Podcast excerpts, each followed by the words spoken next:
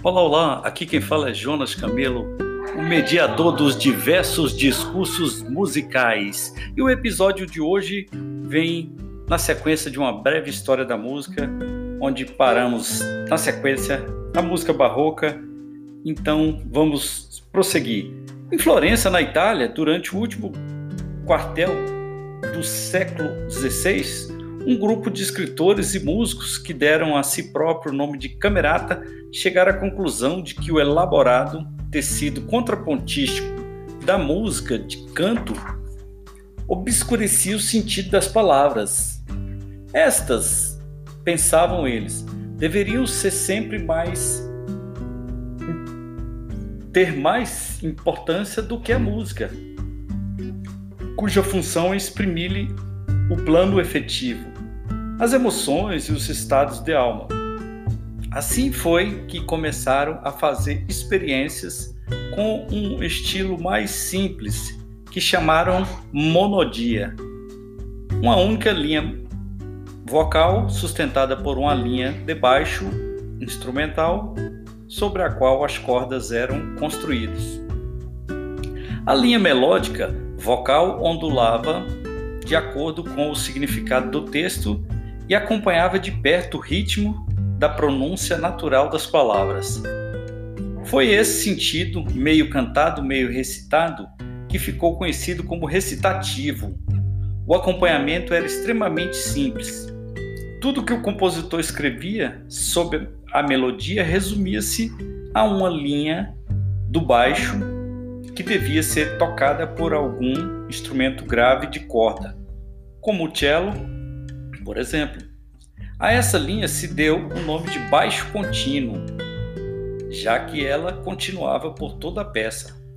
Mas o compositor tinha necessidade de outro instrumento, como um órgão ou cravo, para estruturar os acordes sobre a linha do baixo e preencher as harmonias.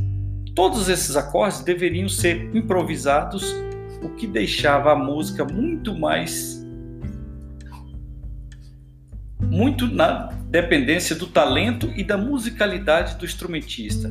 Naturalmente, as notas do baixo contínuo forneciam algumas pistas, além de o compositor usar muitas vezes, sob estas, certos números que expressavam os acordes que tinham em mente.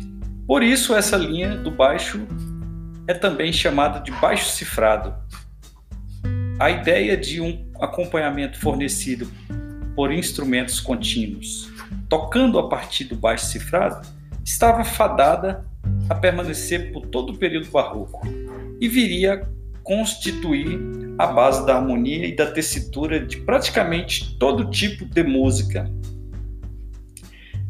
A princípio, a música escrita no estilo monódico foi chamada de La Nova Musique, a nova música nome tirado do título de uma coletânea de peças para canto publicada em 1602 por Giulio Cassini, onde ouviremos agora uma parte da canção chamada Amarilli.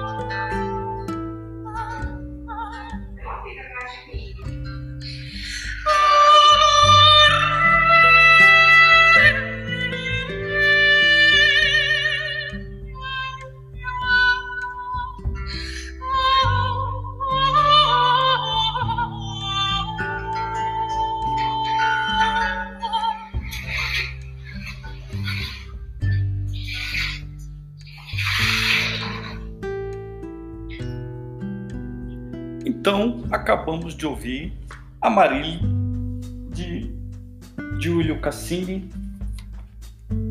Ficamos por aqui e até o próximo episódio de Uma Breve História da Música.